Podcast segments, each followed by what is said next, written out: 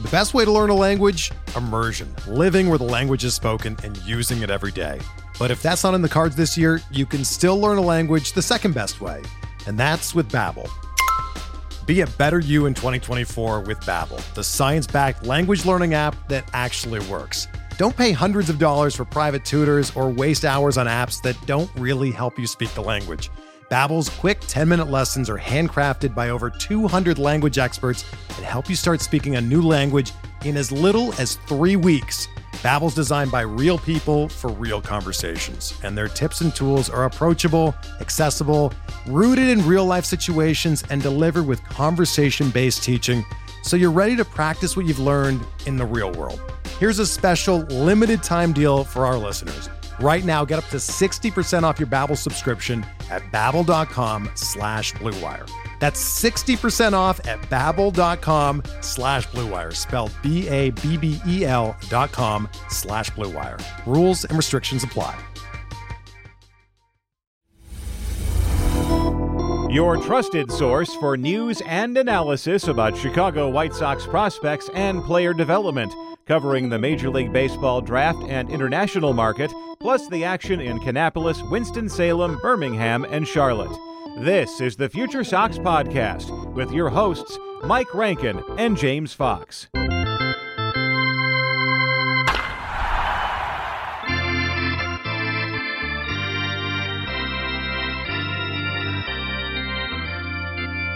Hello and welcome to another episode of the Future Sox Podcast. My name is Mike Rankin. Thanks so much for tuning in. James Fox coming alongside us shortly. He is on Twitter at JamesFox917. I'm at Rankin906.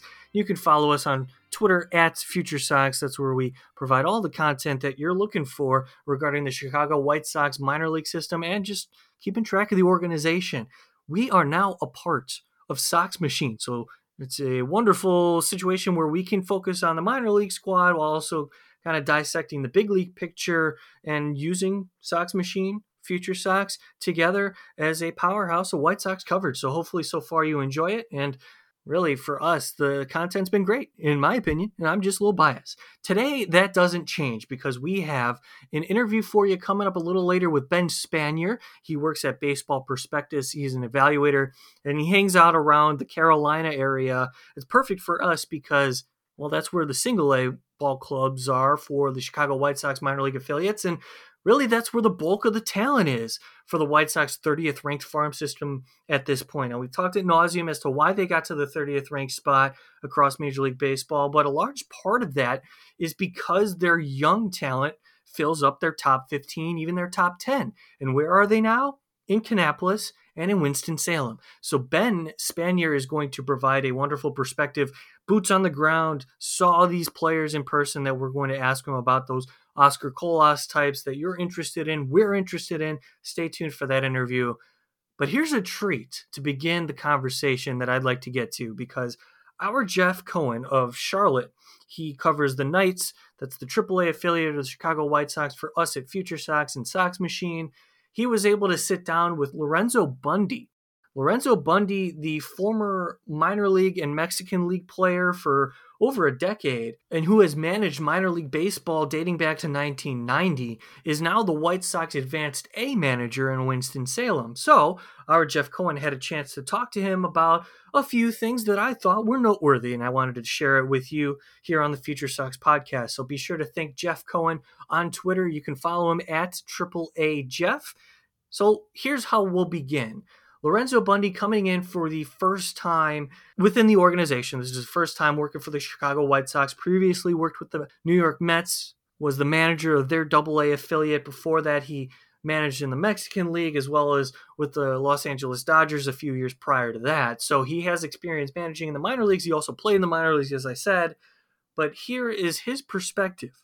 And this is like fresh perspective too on a guy who knows what talent is, of course.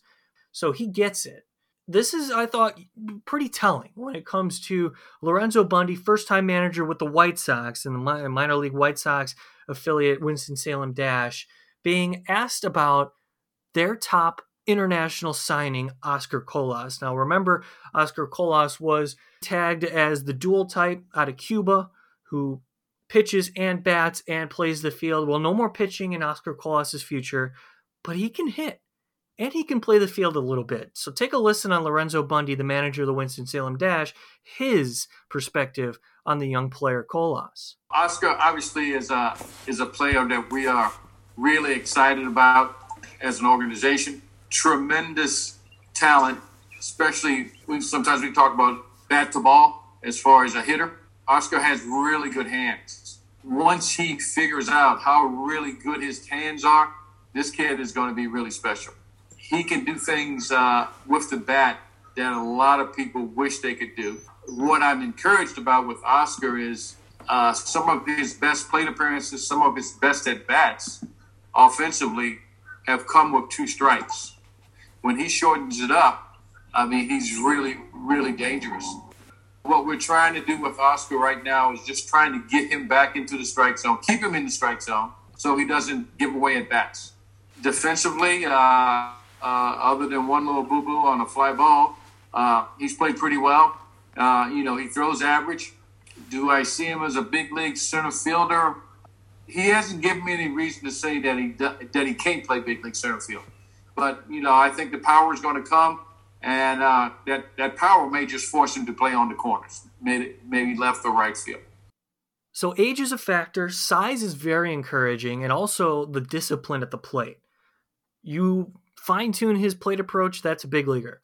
And I agree with him in terms of how how am I going to disagree to him, you know, as the manager who's watching this player play. But leading into that interview and having hearing it for the first time, I completely agree that Oscar Colas is a corner outfielder ultimately. So that is something very encouraging just to start this out. Now, as we transition over to the starting pitching side, who are the two names, if I could ask you, the future Sox listener, that are seemingly always paired together since they've been drafted.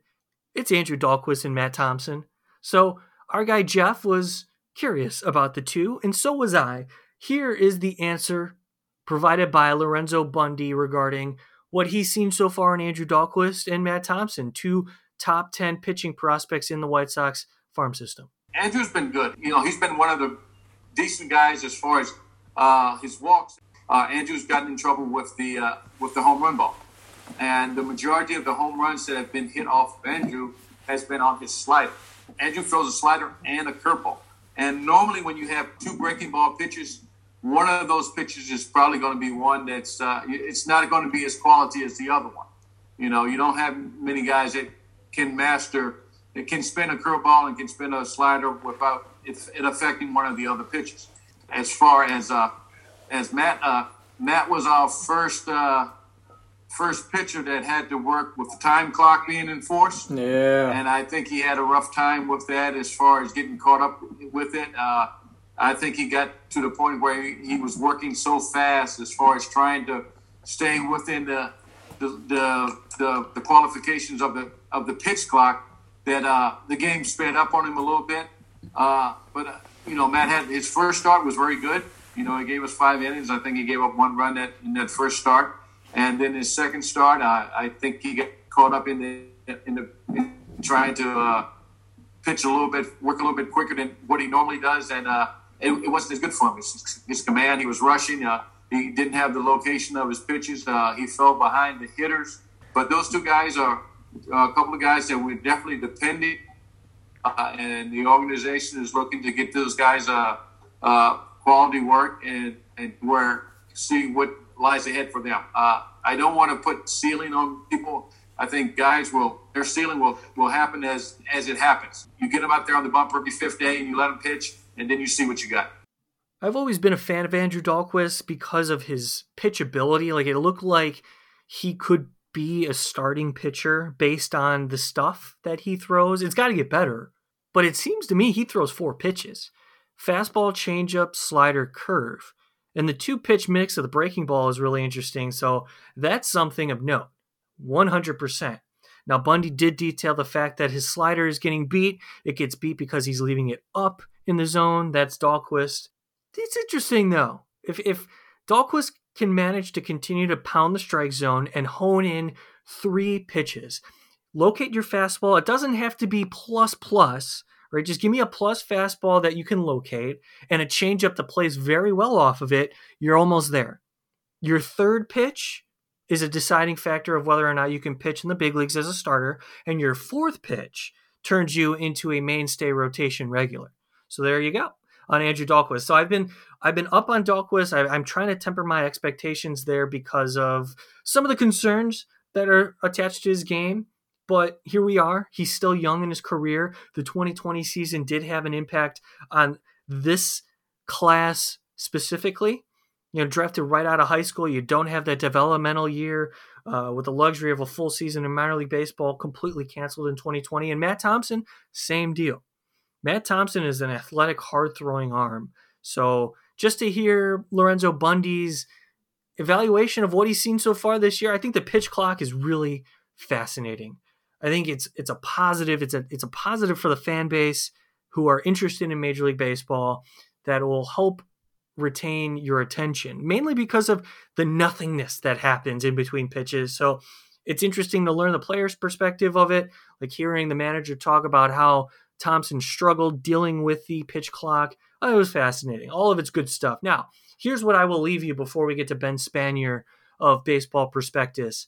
He'll get you even more insight on the guys from Kannapolis and Winston-Salem. Here's a cut of somebody that we're high on, MLB Pipeline's high on, Baseball America's high on, and Baseball Prospectus is high on.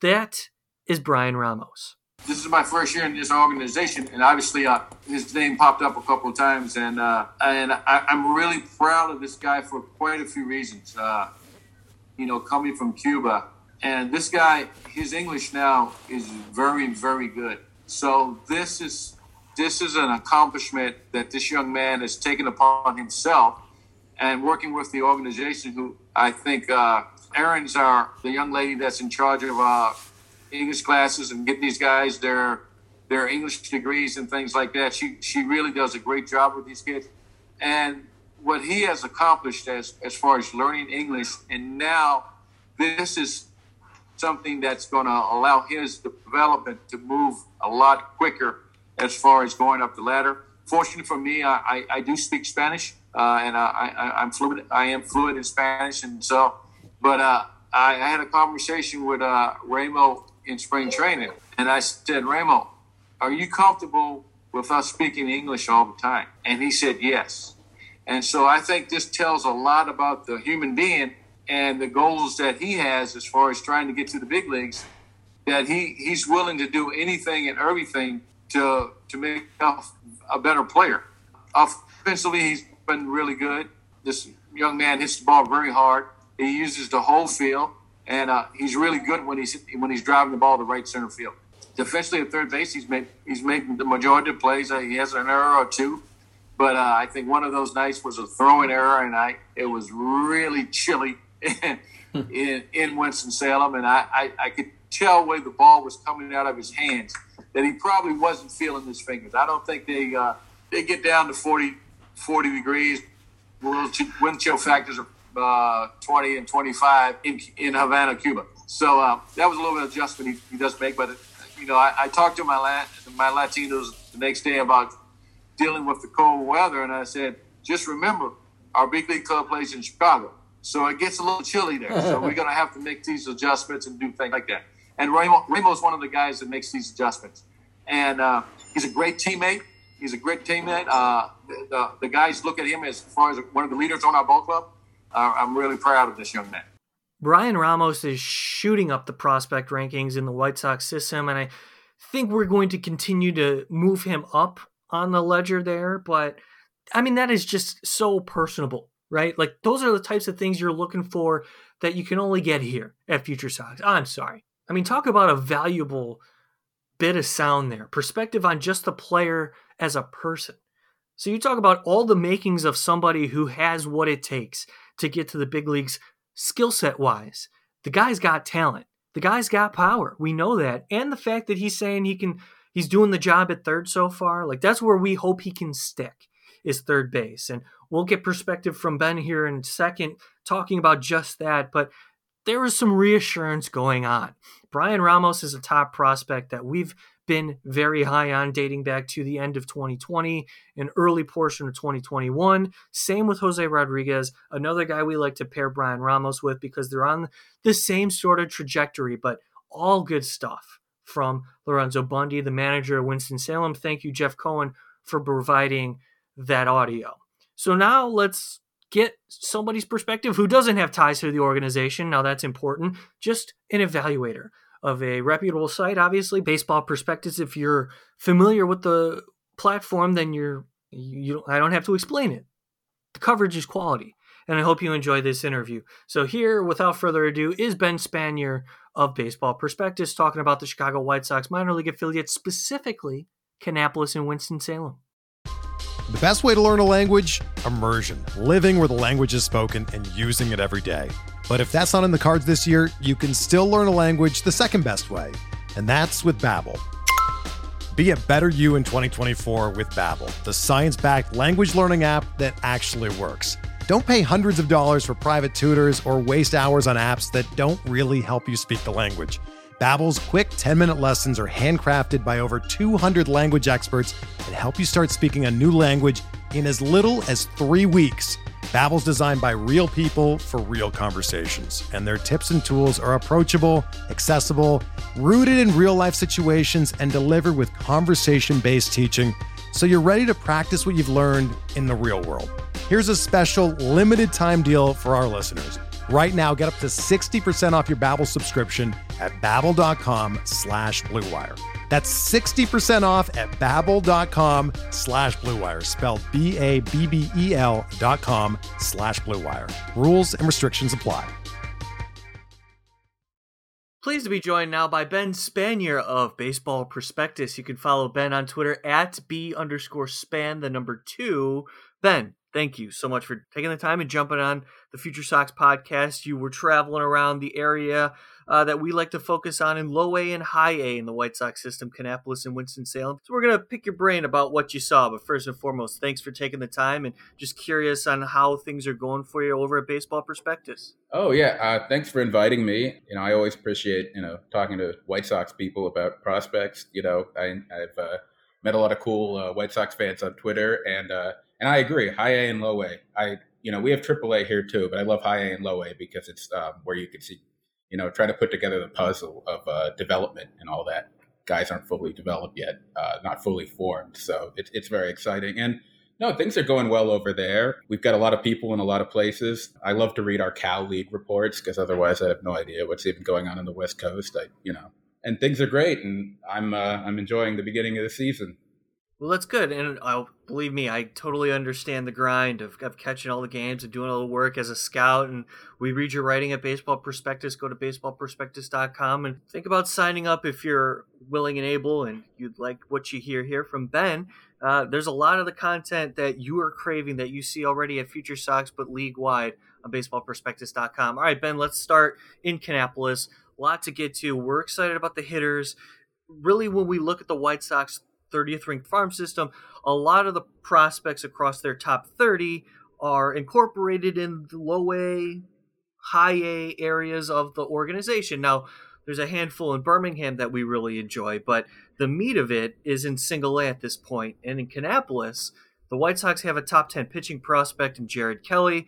He had struggles last year. Uh, this season, he got a late start. You saw him pitch. What did you see? What did you like? What did you dislike?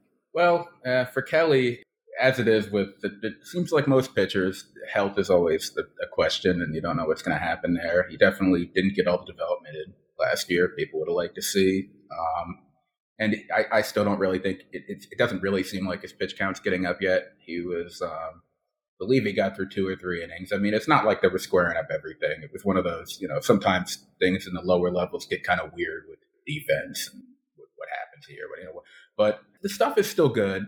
I, for the most part, see see a two pitch guy um, who I think will, you know, end up sort of having some might end up having some kind of relief floor if things end up going that way. I don't know. I'm sure that's not where they're thinking at the moment, but if things go that way, I mean, he's got a heavy fastball, mid 90s. He'll get up the upper 90s, though I didn't really see that a whole lot last time. Um, could be a pitch that if he locates a little better, could definitely be hard to square up. I could see him getting pop ups and ground outs on it. Um, I do think his slider is really promising because he'll get up to, if he's up at 95 with the fastball and the slider is like 87, 88, it can be sharp. It's got a little bit of horizontal and vertical movement to it. And, um, I mean, certainly at this level, guys that swing and miss at that. I, I just think for him, it, it, you know, it's really going to be about commanding the ball and being able to go deep into games. Um, neither of those two things we've really seen a whole lot of um, yet in his career. But he also he hasn't he hasn't racked up a whole lot of innings, and there's there's just not a whole lot to go on at this point. But he's still someone who, um, if I'm going to the game and he's the pitcher, I'm excited to see it. So you saw him one time, yeah. But just to follow up quickly on Kelley, what were some of the things that stood out to you in his delivery, mechanics, his size? In his delivery, do you feel like he has what it takes, or was there anything within his mechanics that says, okay, like some of the issues that we're concerned about can be fixed? I wouldn't say I'm horribly concerned about his uh, mechanics. I've definitely seen guys who are who are less consistent with mechanics. As far as his size, I mean, he's a bigger guy for sure. I thought he looked a little bit a little bit more together in a bunch of different ways.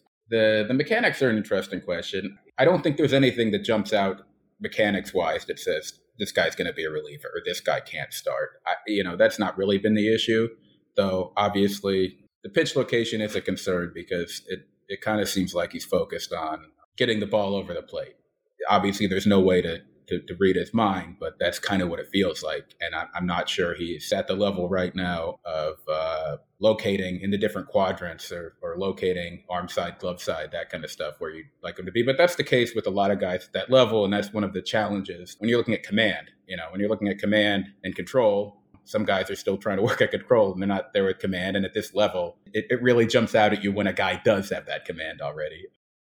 So, you know, looking at your Twitter feed, you did see uh, Colson Montgomery double. He's he's off to a pretty solid start down there in Kannapolis. You know, he's he's 20, but it's his first year. Is their first round pick last year as a high schooler. What have you uh, seen when you've seen Colson Montgomery in person?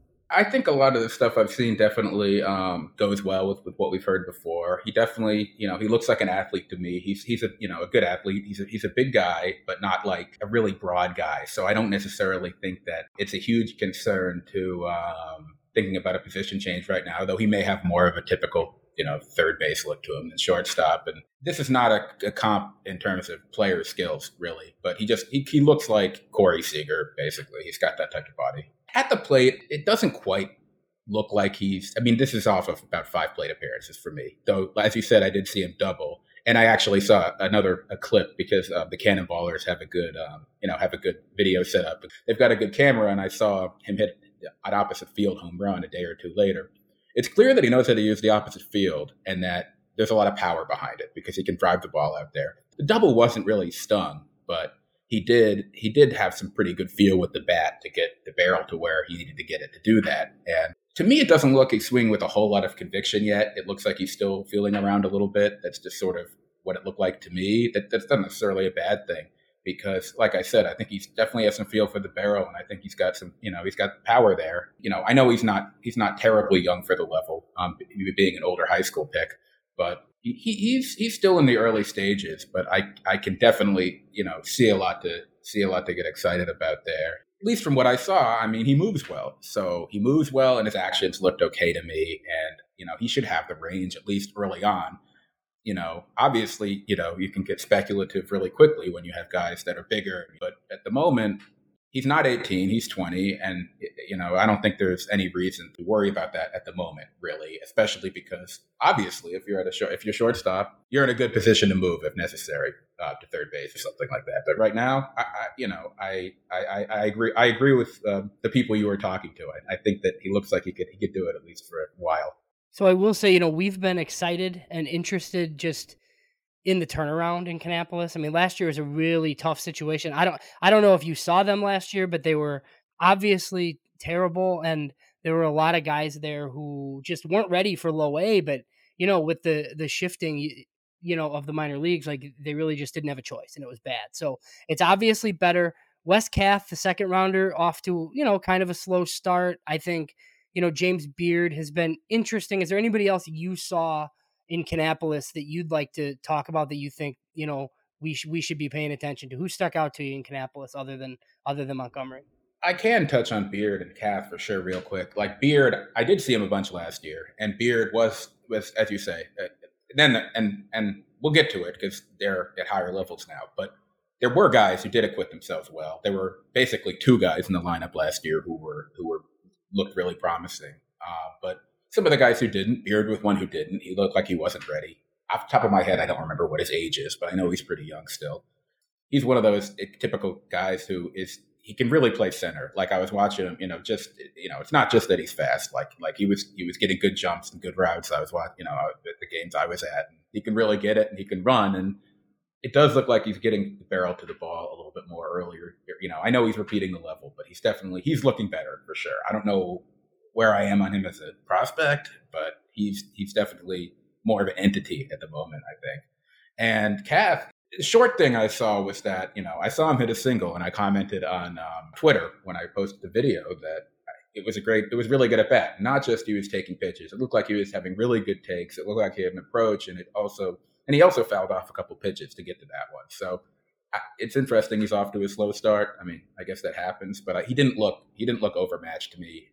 Yeah, Ben. So you mentioned James Beard. He'll be 22 in September, so 21 years old this season, and it's encouraging to hear that at least the quality of play looks to be improved in Kannapolis briefly, as you mentioned it. But you did say you saw Winston Salem a lot. Uh, let's get to that team as Winston-Salem Dash is housing Bryan Ramos. Now, that is a player that James and I, as everybody else at Future Sox and Sox Machine, are excited about following. What's your impressions about Bryan Ramos and his professionalism at the plate specifically? Yes, at the plate is definitely where he stands out. It's funny. I mentioned I'd been to a lot of Kannapolis games last year. I, I saw him a lot, and after uh, Jose Popeye Rodriguez, he was the most um, the most decorated player last year on that team, and and this was as a teenager last year. He was 19, I believe, and now he's 20 and he's playing in Winston Salem. And last year you could kind of see it. He's a big guy and he has huge power.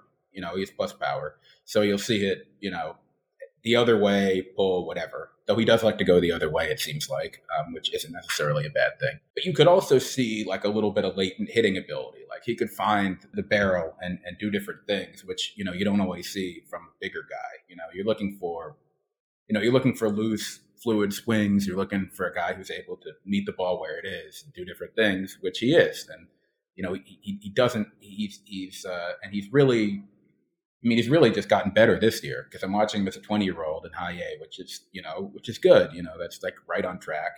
And he, he basically, you know, he, he gets around on an inside fastball, but also you he could stay on a breaking ball low and away and just like poke it over the right field wall. And he's just consistently hitting the ball hard this year. And from talking to one or two other people, they're noticing the same thing. And it's um, he's just all around looking like a very just very advanced hitter and which is exciting obviously the positional fit is it's a little weird but he's also looking maybe a little bit i don't know if he's lost weight but a little bit like more muscular a little bit lighter a little bit lighter on his feet and he's running a little bit better. I, I don't think he's ever going to be like a you know a plus runner or even a plus defender. He's been making some really nice plays at third base. Still the actions aren't like amazing and he might get bigger and you know there's always questions there. But I think he can play third at least for the time being. I don't know how, you know, I think I think it's still going to be a bat reliant profile, but he's definitely going to be a guy that I'm uh, bothering my bosses about when when it's like, you know, at the end of the off, you know, end of the season, we're doing the White Sox list be like,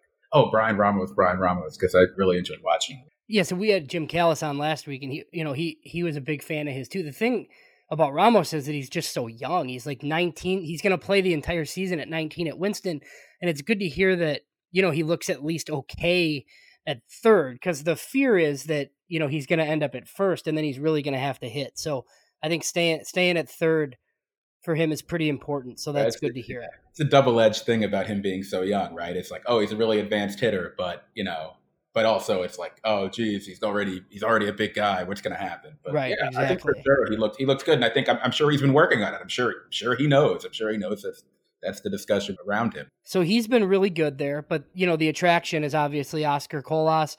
You know, I noticed that the White Sox have been playing him a lot in center field. I don't think anybody actually thinks that he's going to stay in center field. You wrote a piece on him. What are what are your impressions of uh, Colas as you've seen him early on in the year so far?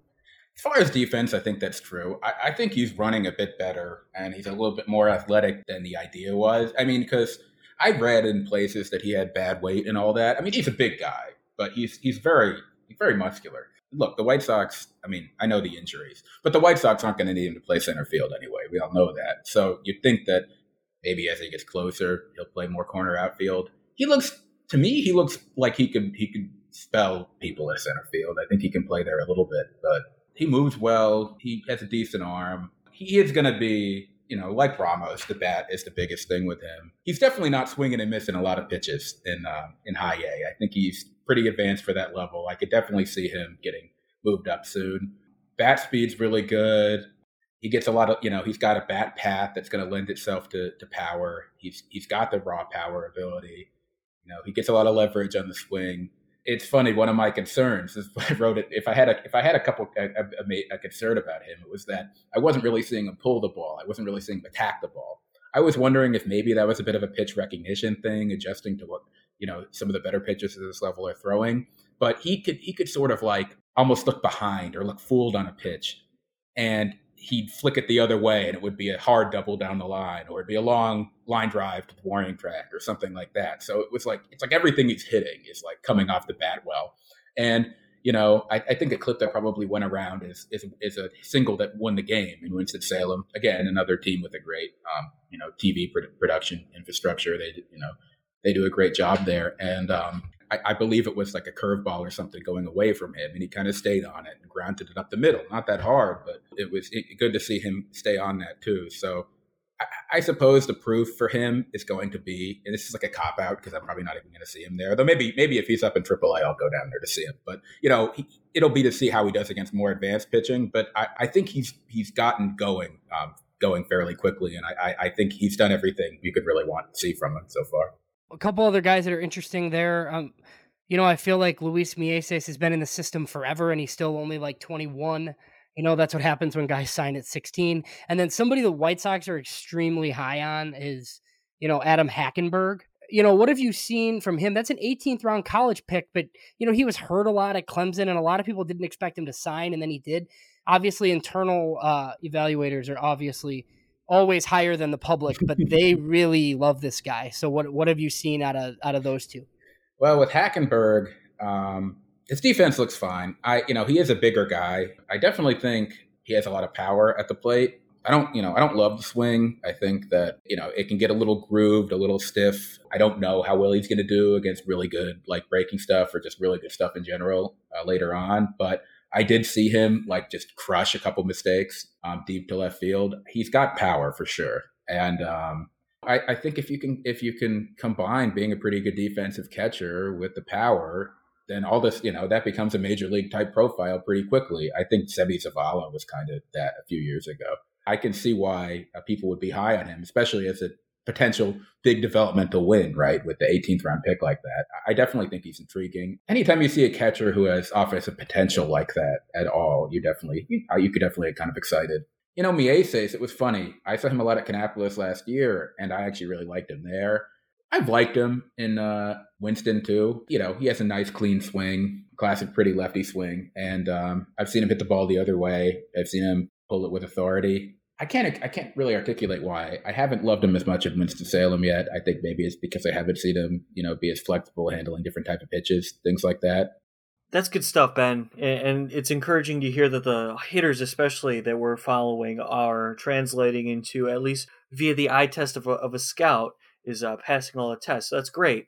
Something I'd like to talk to you about specifically is the consistency of the starting pitchers uh, that you saw and if you didn't see guys, I, I, you know I apologize, but there's a handful of names, of course, on the top 30 list that the White Sox are trying to develop into major league pitchers, and that's Andrew Dalquist, Sean Burke, Matthew Thompson. Among those, who stood out to you as the most consistent, and what did you like about what you saw, or some of the critiques that you may have of the guys that we are really high on? Yeah, I uh, I'll start with someone who actually isn't the most consistent, but is someone who I've kind of again some with a lot with Kannapolis last year, and he's actually been quite inconsistent, but he's someone who I definitely see potential in as as a Matthew Thompson or Matt Thompson, I believe he he goes by most of the time.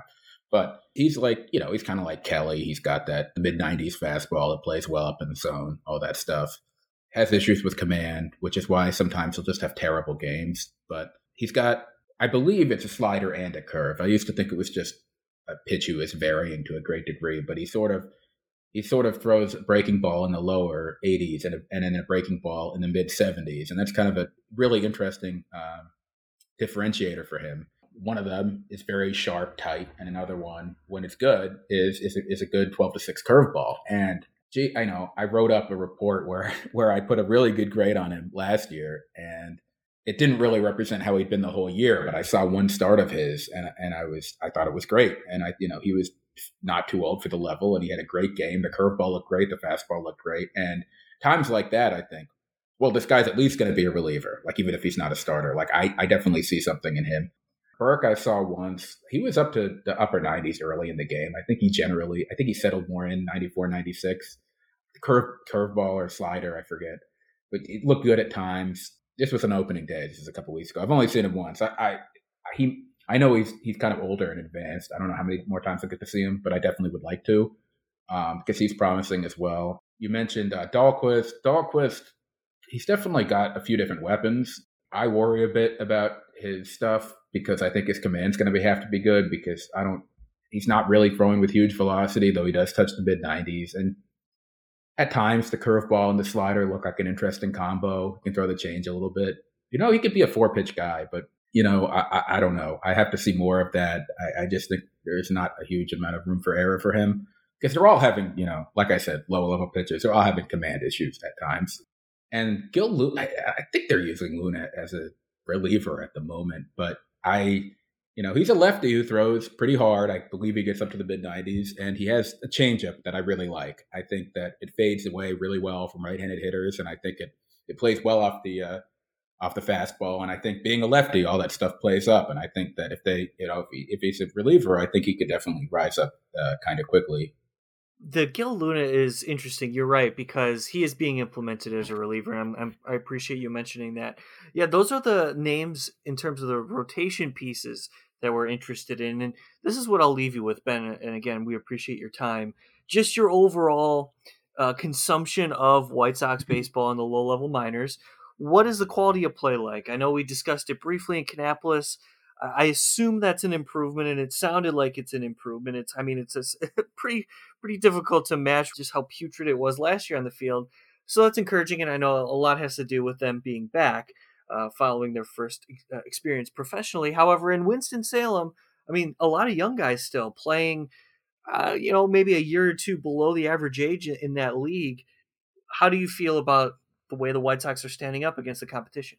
from what I saw, Winston Salem is right there. I think that, um, like I said, they're making the plays defensively now. Ramos being good over there helps. Defensively, stuff like that. I mean, it's been pretty clean. I think that they're they're going to compete in the league this year, and you know, people will say, "How much? You know, does that matter? Does that not matter?" Well, it kind of does. I mean, if you saw a couple of the teams that did really well last year, right? You had you had the Pirates minor league teams doing well, which they're a high ranked system. And then you had the Yankees who had a lot of breakouts last year. They, their teams were at the top of the standings. The Rays, of course, everyone wants to be like that with the, with how they develop players. Their teams do well. So you do want to see a team do well. And I think Winston-Salem will be a lot more competitive this year.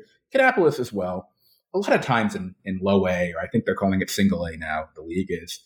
A lot of times you'll see guys just randomly start kicking the ball around. Obviously, you want to avoid that um, as much as possible, but um, I definitely think you know uh, they're going to be better down there than last year as well. I think they'll be representative. I guess is what I'm saying. I I don't necessarily have the, the grasp on on every farm system well enough to say how they're going to be ranked, but I don't think it's going to be like last year where it's like, oh, this is the consent not consensus, but this is we all know we have the worst farm system. I, I don't think it's going to be like that this year.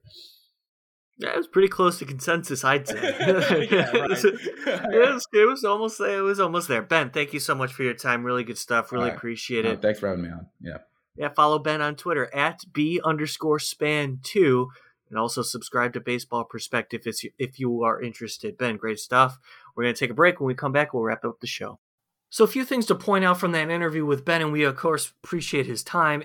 It's hard to get a real sense of exactly the kind of players you're evaluating when you're seeing them sporadically. However, a handful of those names that he mentioned and described, he did see, you know, like the guys who went from Kannapolis to Winston-Salem. So he's got a nice little, you know, notebook set of kind of the descriptions of what you're looking for as an evaluator or just searching for perspective that was uh, you know unique insight from a guy who's got no biases. He's just looking to see good players and good talent. And there was a handful of good talent that he saw attached to the white sox system. Now it's always important to i like to say this on several podcasts. The white sox got to the worst ranked system for a reason, but they are in the midst of climbing out of it because of how their strategy has affected their their top 30. International investment, doing the things that they quite frankly haven't done in the past and that's committing to young high school players early in rounds. That will give you a boost. I've always been a fan of drafting high school players. You know, you don't have to go crazy and, just litter your farm with high school talent because that sets yourself up for failure and inexperience and just an overwhelming lack of talent when it comes to trying to play at the professional level because without the luxury of ex- well i guess you can still send them to extended spring in arizona the arizona league but even the talent in the arizona league has stepped up but you don't have in the same draft year the luxury to send guys to rookie affiliates advanced rookie affiliates or whatever the case may be so you have to be cognizant of, of the development path for high school players. However, that also gives you a lot of leeway. Guys get hurt. What? Like Tanner McDougal, for example, 18 years old. He'll be back ready to go uh, as an approaching 20 year old. It's a terrible thing to happen to any athlete, but when it happens to a guy who's younger, as opposed to a college arm who was 22, 23, then all of a sudden careers are in question. Not so much with, with younger prospects. And for example, Colson Montgomery is an older high school draft pick, but this is an advanced player already, and we're seeing it, and you heard it from Ben in the interview. So there's just reason to be optimistic about the White Sox farm system that's ranked at the bottom of the league, but I just don't I, I don't see it as that. I see it as yeah, there are a bunch of guys that kind of constitute why they're there, but also there is legitimate future big league expectations attached to those littered across this top 30. And there are guys that we're sleeping on ourselves at Future Sox, and that's part of the reason why we are really looking forward to the coverage across the full season of our staff members getting up close and personal looks of the players who are making up this farm system. That's what we have for you today. I hope you enjoyed this episode. My name is Mike Rankin. You heard from James Fox. You also heard from Ben Spanier in this episode. Shout out to Lorenzo Bundy, the manager of the Winston-Salem Dash, early on at the beginning, giving us unique, one of a kind perspective on his players, his first year in the system. I really telling on Oscar Colas, Thompson, Dalquist, and even Bryan Ramos. I mean, that's really good stuff. And thanks to Jeff Cohen for providing that audio. We are here for you every Tuesday on this network. Wherever you get your podcast, we're here for you. Every Tuesday, we will release a new episode of the Future Sox podcast. This time, I don't know. I thought it was okay. I don't know. Let me know. Email us, futuresox at gmail.com. Give us your thoughts. And of course, consider becoming a patron of soxmachine.com. Go to soxmachine.com and sign up for a patron service. You know, really help us out. Really appreciate you listening and tuning in. Talk to you next week. Yes, it feels great to say that. My name is Mike Rankin. Stick with us. We'll talk to you again next Tuesday.